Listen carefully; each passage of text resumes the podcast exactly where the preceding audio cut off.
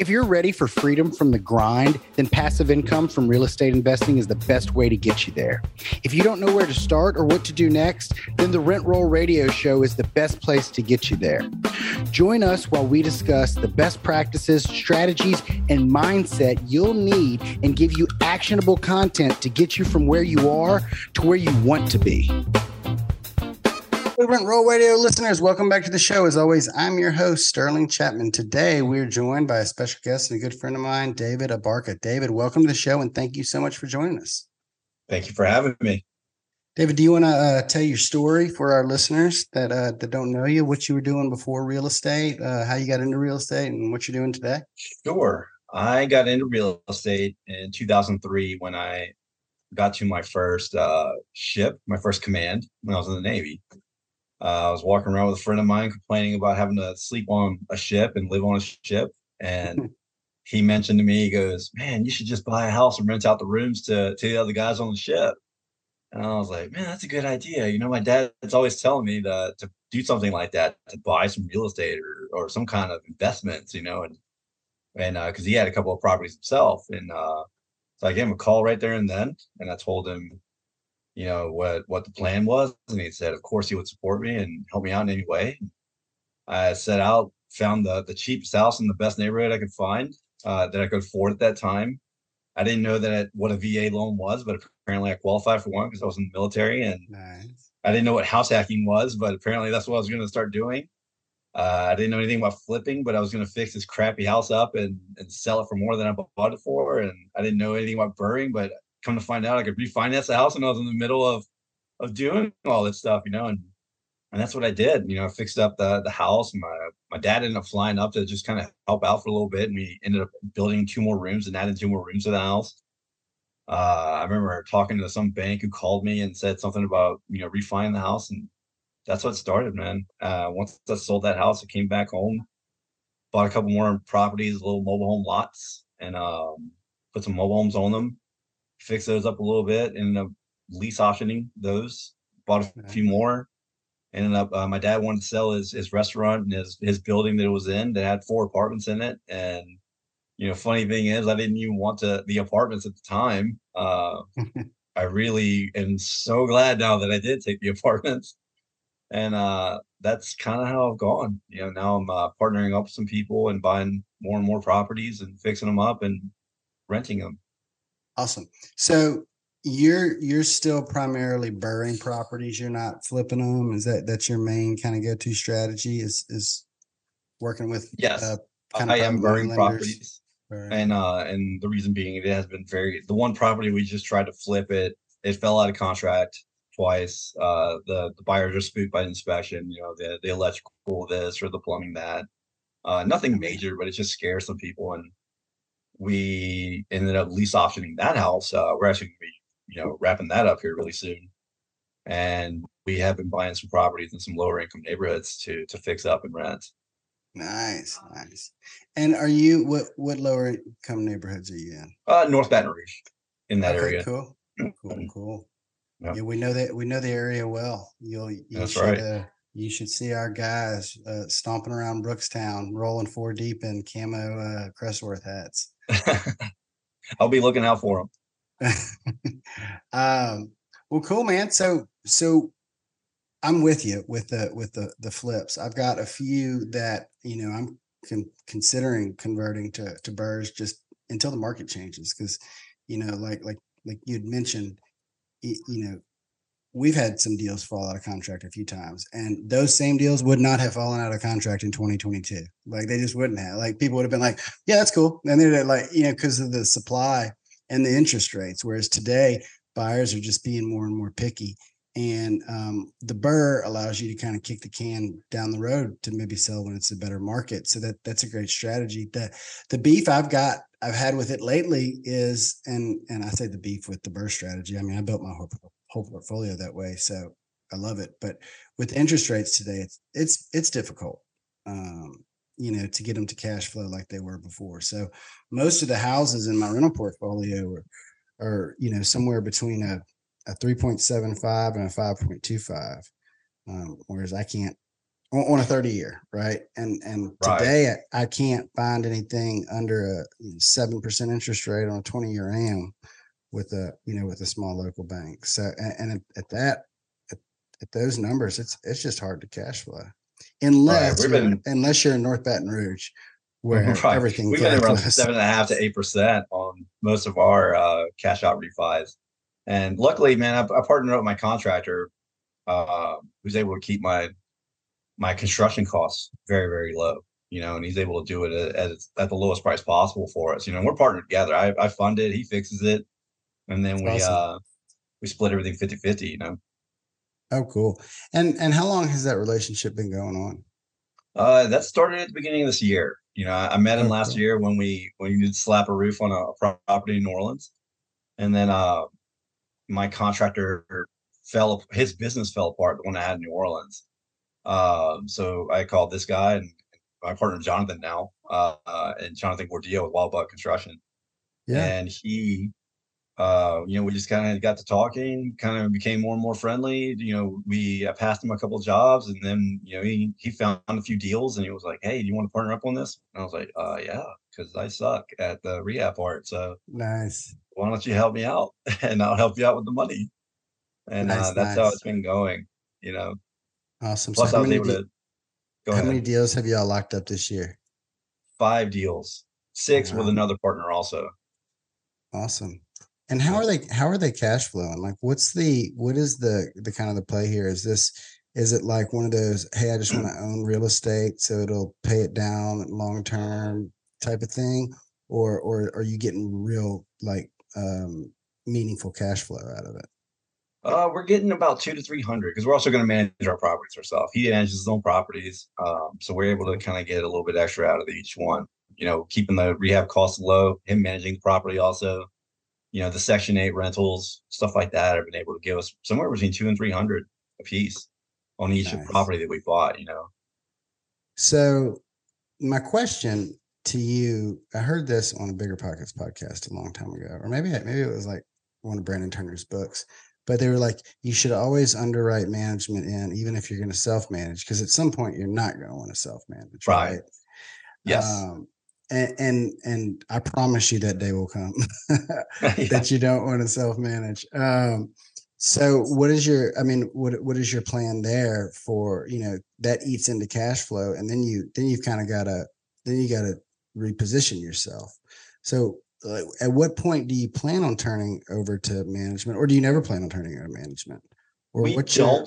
We have been talking about starting a property management company because we are getting up there in property. Like between his properties he owned before and the properties that I owned before, uh, we're starting to get up there in units. And we have been talking about starting a property management company to to run our our stuff. He is a, a licensed agent. He's uh, just a few months away from getting his broker's license. Um, and that's kind of where we're at. That's kind of the long-term plan there, to just push it all into this new company that we're going to start. Awesome. So like it's a vertically integrated real estate investment firm. Exactly. Like like my friend Sterling does. Yeah, yeah, yeah. um, it's not a bad idea. Uh, great minds. Yeah, no, for sure. Um, well, hey man, whenever whenever y'all are ready, uh, we could we could certainly help y'all on the on the property management side, and we'd love for for some some help on the construction side. So let's let's get together uh, on let's that definitely do that and compare notes, because we we you know when we built our property management company, we we spent tens of thousands of dollars on a consultant to to come in and build it out properly, and. Um, And I don't want to, I don't necessarily want to do that again this week with a construction company, just from a cash mm-hmm. outlay perspective. But I, I feel like if I if I knew somebody else who was running a construction company, I could probably get that information in, in there about you go. an hour. Definitely trade yeah. notes on. Yeah. So what's uh so what's what's next from there? Like what what's your what's your kind of three year plan there? Man, that's a that's a good question. You know, like I keep trying to get like go into multifamily and try to push myself in that direction. Um, but I keep kind of coming back to these single family deals that keep coming across my, my plate, you know, and uh, the local deals and stuff like that. I do want to start buying some smaller multifamily, and by smaller, I mean like ten units, twenty units mm. in places like Atlanta, the Dallases, Houston. I've, I mostly picked Atlanta because I can get there pretty quickly. Right. Um, and that's kind of the, the long-term plan, you know, just trying to push myself in that direction to continue doing that, to grow, to push myself. So let me ask you this. Why, you said small multifamily units and you said ten to twenty units. Why, why did you pick ten to twenty unit apartment complexes? It's because it's what I can afford myself right now. And I do mm-hmm. want to buy something a little bit bigger, either with myself or my, my immediate partners, uh, before I still go asking people for money, and make sure that I can do it myself. And once that happens, once I'm, I'm kind of clear and I can, all right, I know I can do this, man, then I'll start asking around for other people's money, you know, and I don't want to do that until I'm absolutely positive I can do it. Yeah. With my own. For sure. For sure. Uh, I've never lost anybody else's money, but I've lost a good bit of my own yeah. um, in the last year. Um, no, that's, I mean, that, that, that's, you know, that's very, that's a very, you know, kind of noble approach to the subject matter.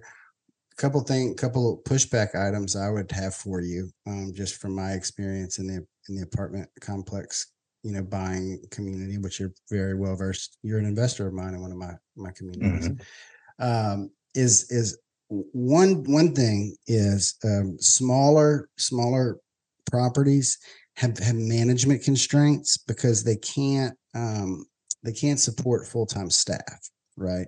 So if right. you get a, a hundred plus unit, like the financials of that at a at a decent cap rate, the financials of that hundred plus unit apartment complex are going to support uh, an on-site, you know, leasing agent, an on-site maintenance person. Like it's gonna it's gonna pay its own bills. It's gonna support it. When you get into a twenty, thirty unit, you you're not you, you can't have on-site. So you've got this like fractional. You get this fractional model of like people that really don't like, it's not quite single family, but it's not quite multifamily. Like, right. If, if you call a multifamily, like if you call ninety-nine, like multifamily apartment complex manager, like property managers, ninety-nine of them are going to tell you like, I'm not, I'm not interested in managing your twenty unit unless it's three blocks away from my, my other, you know, several apartment complexes. So when you get into fractional management in in other markets, it becomes complicated. Like we we ran into that issue in in in Rock Hill. We ran into the issue in Noonan where it was like our property manager was fine when they had other assets in the area, but it doesn't mm-hmm. make sense for them to be in the area with with a smaller asset. You know, you buy you can buy a hundred plus unit apartment complex across the country and just hire the staff and place them on site and do the rest of it, you know, electronically from, from here. But um, you, when you, you run into complications with the smaller unit. So that's, that's my, my first comment on, on that, that idea, because I hear it a lot because it's just a natural, it's just a natural progression in people's heads, right? Like I'll buy some single family houses. I'll, you know, the people that want to start, I'm going to wholesale and then I'm going to flip and then I'm going to buy rentals and then I'm going to buy apartments or, you know, and I'm going to, I'm going to start with a fourplex and then I'm going to go to a tenplex and then I'm going to do a hundred, but you know, but it, it's, it's just, it doesn't, in my opinion, and in the opinion of a lot of other, you know, successful investors I've spoken to, it's not quite that linear, you know, because, right. because of the complications. And, and, and you, you said, I don't want to raise money until I've proven that I can proof of concept done it with my own money. Well, I mean, why don't you just partner with somebody who's done it a bunch of times, right? Mm-hmm. Like that's, that's one way that, that you can make sure that your investor's money is safe, you know, without you right. actually having to do it. You know what I mean? Like, dude, my that partner, the other, that my has partners been the other are way smarter than me. Yeah. Like, like, like, like my partners in, in Virginia, like Chris Collins, Parkson, they are way smarter than me. Mm-hmm. You know what I mean? Like, like, like they do, they do a lot of the heavy lifting. And I mean, I am so confident when I ask for capital because I know that they're thinking of things that I'm not even thinking of. Right. Um, so, I mean, th- that would be one way to kind of skip the, because what you're going to end up with a, a twenty unit. Another thing is, I don't know about other areas of the country, but if you've noticed in like Louisiana, the, like how the zoning is, like they, they don't have like decent twenty unit complexes like next to Bocage, right? Like right. a twenty of ten unit apartment complex is probably going to be in a pretty rough area. Yeah, you know, so so you've got all of those complications. So I mean, I always say, like, don't limit yourself. Like, you could abs- like there's, I don't recommend it. There is plenty of people out there, especially in the last three years, who've never bought a single family house, but gone and bought a hundred plus unit apartment complex. I mean, okay. uh, again, I don't, I don't, I don't recommend it. Like, I'm, I'm not Michael Blanc. I'm not a guru. I'm not sitting here saying, skip the flip, just go buy a hundred unit apartment complex tomorrow, because I mean, I don't think that's necessarily maybe the most responsible approach either. But, um, but I do think that you could, I, I do think you could build cr- credibility in the single family space, and you, and, and then partner with someone who has credibility in the multifamily space, and just kind of skip that, that ten to thirty awkward stage. Right. And just go straight into like one of the, one of the larger, uh, that has more economies of scale that you could take advantage of more. So, right. You know, I had a conversation with Matt Faircloth, and he told me something very similar. You know, yeah. And I'm thinking of like Brandon Turner is always talking about the stack, you know, like buy a two, then four next year, then eight, right. then sixteen, and kind of go like that, you know. And then, you know, I actually did have a conversation with Matt Faircloth, like I said, and he was saying something similar. He's like, man, trying to manage twenty units is uh, it's tough, and I recommend not doing it. like, that's what he, and he was honest, you know, it's pretty much exactly what you said. And I have thought a lot about the, the partnership, you know, going to these conferences that I've run into a few times at, you know, is uh, partner shopping, you know, and yeah. you know, trying to see what we can do. Yeah, no, I mean, I always say with the partner shopping, like, you know, shop slow. I, I lucked out with, I lucked out with my partners. I mean, like I said, all three of them are smarter than I am. Like, all three of them are harder working than I am. I, I always feel like, I always joke, like I'm the, I'm, I'm the kid in the, the group that, uh, they got the same grade as everybody else, but but uh, didn't do as much of the work. Um, Cheated off everyone. And, yeah, yeah. I mean, and and I I joke like that, but um, I mean, I'm sure I'm I'm certain that behind my back the, they would tell you things where places where I add value as well. But but partner shopping is something that you need to be very intentional about. But a lot of people have a tendency to just want to partner up with their friends, and that's just not a good approach. Um, right. What you need to do is find somebody who has value and can bring value. So the way the way that like my partnerships worked with with my partners is like, like I was already raising capital. Like, people were already giving me money. I just didn't have the bandwidth or, or attention span or, or whatever to sit there and underwrite, you know, apartment complexes all day. It's just like a very, very like labor intensive, like, you know, just technical work that I, I'm just, that's just not my personality profile, right? Like I'm a, I run around and, and and talk to people. I don't sit in front of Excel documents for eight hours a day. Like, it's just not how I was built. Well, that's how my partner was built. And, and he loves doing that, but you get him in front of a camera or in front of a stranger, and he's like, uh, you know what I mean? Like he just, eh. But he spent seven years working for like one of the top private equity firms in the country. And then he spent another several years at a boutique private equity firm that does b- managing billions of dollars in real estate. So like, he knows the numbers like the back of his hand. He can build, I always say he can build spreadsheets like Elsa builds snowmen, like just there you go. It's a financial model. You know what I mean? But, you know, so, so we, we, we, we, we, we complement each other very well. You know, and that's what right. you need to look for in a partner.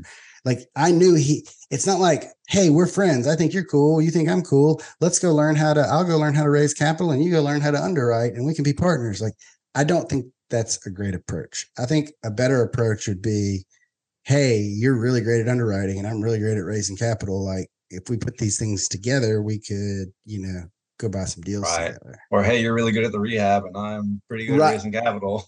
Right, right. Exactly. Exactly. So, um, so, so what is the, what is the, I guess the question, the first question is what's next for you? And you say, well, well, I don't really know. So what's the first next step to figure out what's next for you?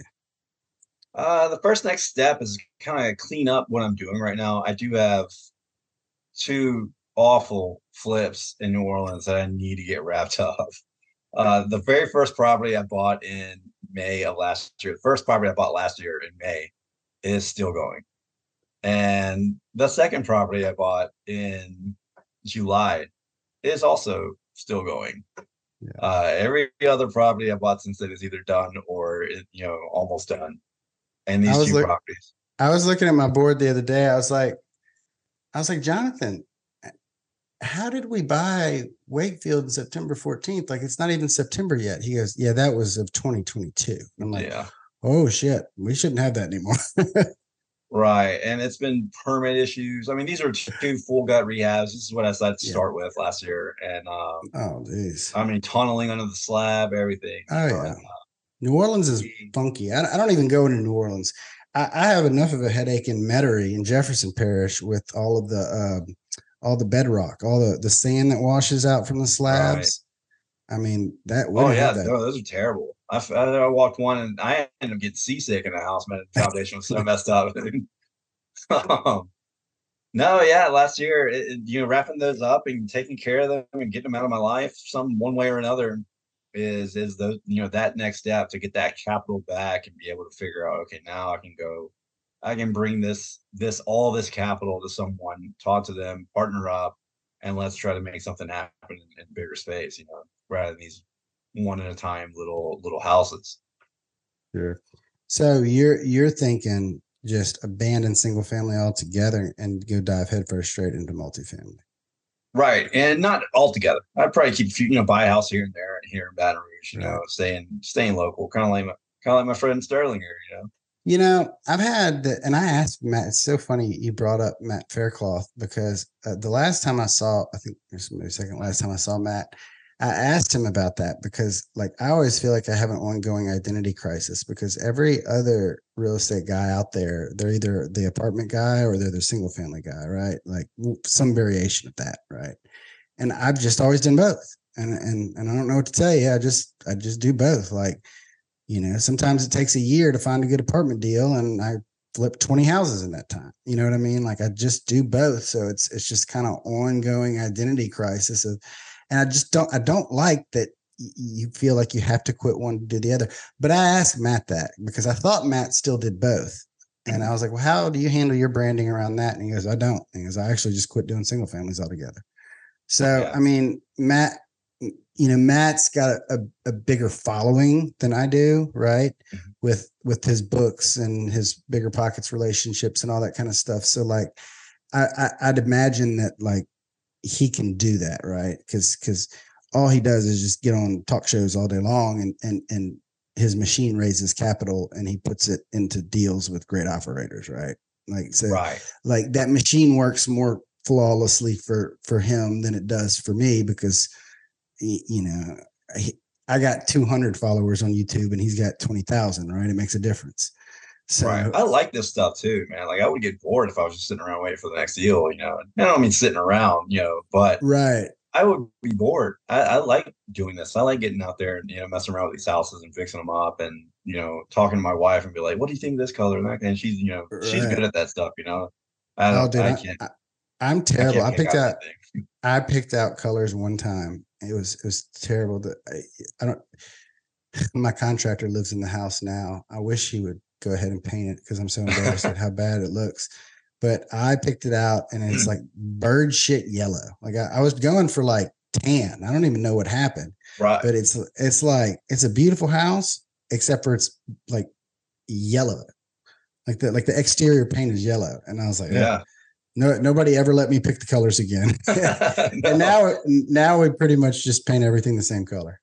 Yeah, yeah, and that's something I picked up from you know some of the other flippers that have, you know either written books or you know podcasts. You know, just man, just make a spreadsheet with all the materials you want in there, and don't ever worry about it again. You know, just change it one thing here and there every once in a while. You know. Yeah. Yes. Yeah, we do that with our flip. So our our realtor's wife is does a lot of interior design.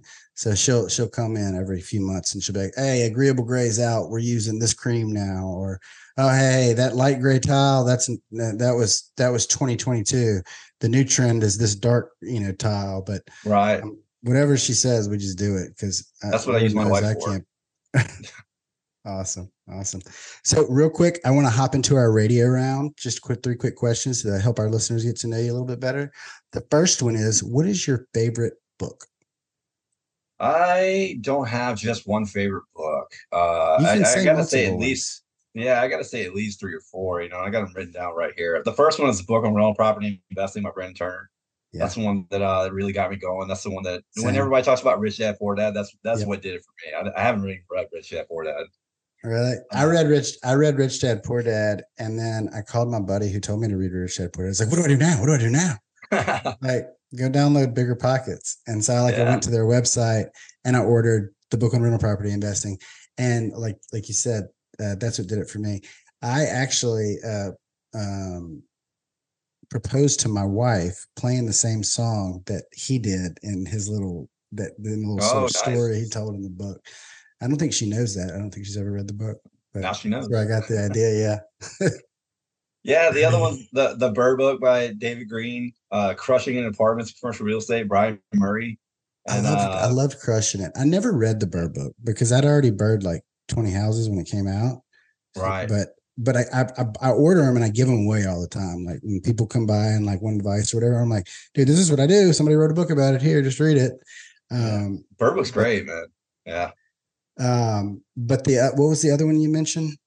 Uh, crushing the it. Crushing it. I, I really yeah. liked Crushing It. That was a it's good great. One. That's the first time I, I heard it. I was like, where do these people get all this money from?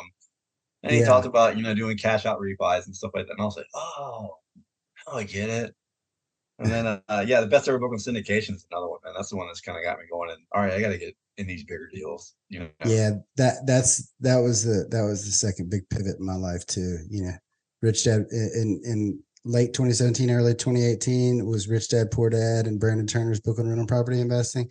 And then late twenty nineteen was when I read um, Joe Fairless's book on best ever apartment syndication. That's when I started this show and kind of you know started going to conferences, and that's when it kind of took off. But But yeah, man, that's that's that's for sure. Uh, that's a that's a great stack right there um, that you got. Yeah. What's your favorite quote? Uh, assumption is the mother of all screw ups. Nice. I've never heard that before. Yeah, it, it's uh it's a little bit uh, more rated R than that, but that's uh for the for this show. I was just gonna quote it like that. I am gonna write that down and I'm gonna tell it to my guys like eight times a day. Yeah, that's the one I but, use on my employees a lot, man. Like, hey, but, hey, look, did you check? Did you check? You know, I ask them all the time. No. Well, how did you know then? It's assumptions is the root of all F ups, I'm assuming. It's the mother of all F ups, yes. Yeah. I love it. What's your favorite thing to do outside of work? Uh, I do triathlons. I like to run. I do jiu-jitsu, travel, all those things. Nice, nice.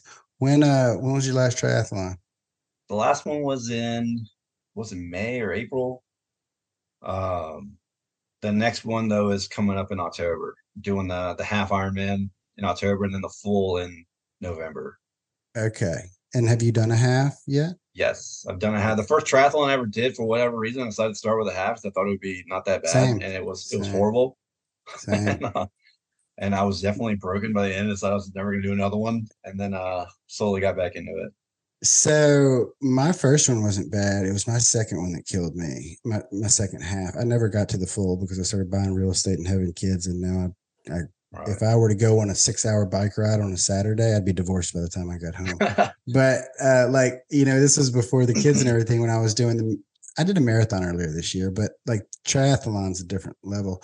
So the first one I did, me and my brother went to New Orleans and waited in the rain for like three hours, like with our wetsuits on, before they canceled it.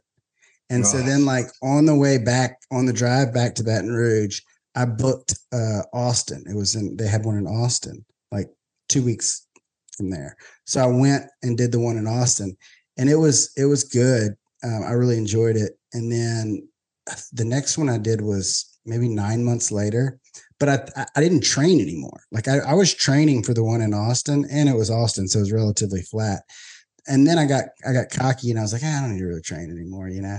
And and now and the next one I did was in Coeur d'Alene, Idaho, which is like super super high altitude in the mountains. Yeah.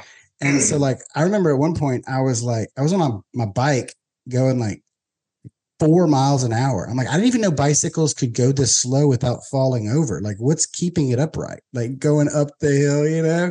And I remember on the run. I was like, I, I was so delusional by the time I got to the run. I didn't know if I was going uphill or downhill anymore. And I finished like, like next to last. Like, I, like, I think like the cutoff, like what's the cutoff on those things? Like eight hours and thirty minutes. I finished in like eight hours oh, and fifteen or yeah. something like, like I, I was unprepared and just did not even respect the altitude and the incline the way I should have. Those but, um, I, I just did one of the mountain bike ones. It was in June when I did this, and I did, I did back to back Olympic distance ones. And man, I took my, my crappy mountain bike thinking it was just going to be like some fun little trails and some hill in, in Waco, Texas. And it was so hard, man. Like there was so roots are you, everywhere. Are you it, doing like, the one in Waco? I did. You, it, that gonna, was the mountain bike one I did. Are you going to do the half in Waco? No, I'm doing the half in no. uh, Memphis. Uh, okay, because they moved the the one I did in Austin was the mm-hmm. last year they did it in Austin. The next year, it, now it's in Waco every year. That's why I was thinking maybe you're doing the same race I did. No, uh, yeah, I tell you what, Waco's a nice little town, man. I, I was impressed when I was there. I didn't yeah. know it was that. I you know, I just know about David Koresh. And, right, right. And that's all you ever hear. Well, how can our listeners get in touch with you? Because you're about to start raising money and buying big apartment buildings. So you're going to need a bunch of investors. And so they're all going to need to find you, follow you, get in touch with you. What's the best way for them to do that? Well, I definitely need to do a better job of this uh, with the with the Facebook and social media and all that. But you can find me on Facebook. I'm on Instagram. Uh, my email is veteran property investor one at gmail dot com. Uh, shoot me an email, man. I'm, I love to talk. I love real estate. So, you know, awesome. I, I have some, some experience and I'm getting better and better and better at it. So let's, let's talk. Yeah, man. Sounds great. Awesome. David, well, I really appreciate you joining the show. I look forward to, I'm assuming, seeing you at my meetup next week. Definitely. And, and, uh, let's, uh, let's just look forward to keeping up with each other on our journey. Sounds good. Thank you very much, Sterling. You got it. This episode was brought to you by Crestworth Capital. If you're a busy professional and ready to make passive income from real estate investing, then go to crestworth capital dot com where you'll be able to download a free copy of our ebook to help you get started today. Until next week, happy investing.